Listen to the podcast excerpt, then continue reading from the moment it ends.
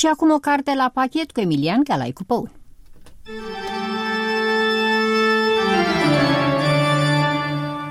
La 10 ani de la Să nu mă părăsești, Kazuo Ishiguro revine în forță cu un nou roman, Uriașul Îngropat, Polirom 2015, iar presa nu ezită să-l catalogheze drept cel mai ambițios dintre titlurile publicate de autorul britanic de origine niponă.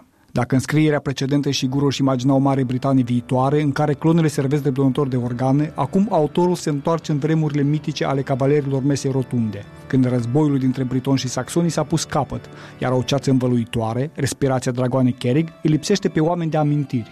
Nu toți însă sunt dispuși să uite, astfel că un războinic saxon, Vistan, se aventurează pe pământurile britonilor ca să ucide bestia și astfel să-și răzbune neamul, chiar dacă e conștient că cine știe ce vrăjmășii vechi se vor trezi acum în toată țara. Ori, dezgroparea adevărului, odată cu revenirea memoriei, riscă să arunce în aer viața pașnică a celor două comunități. Numai puțin asasine poate fi memoria și pentru cei doi bătrâni, Axel și Beatrice, porniți să-și găsească fiul plecat mulți ani în urmă de acasă. Întreaga trama romanului pare să fie rezumat în această rugăminte a lui Axel.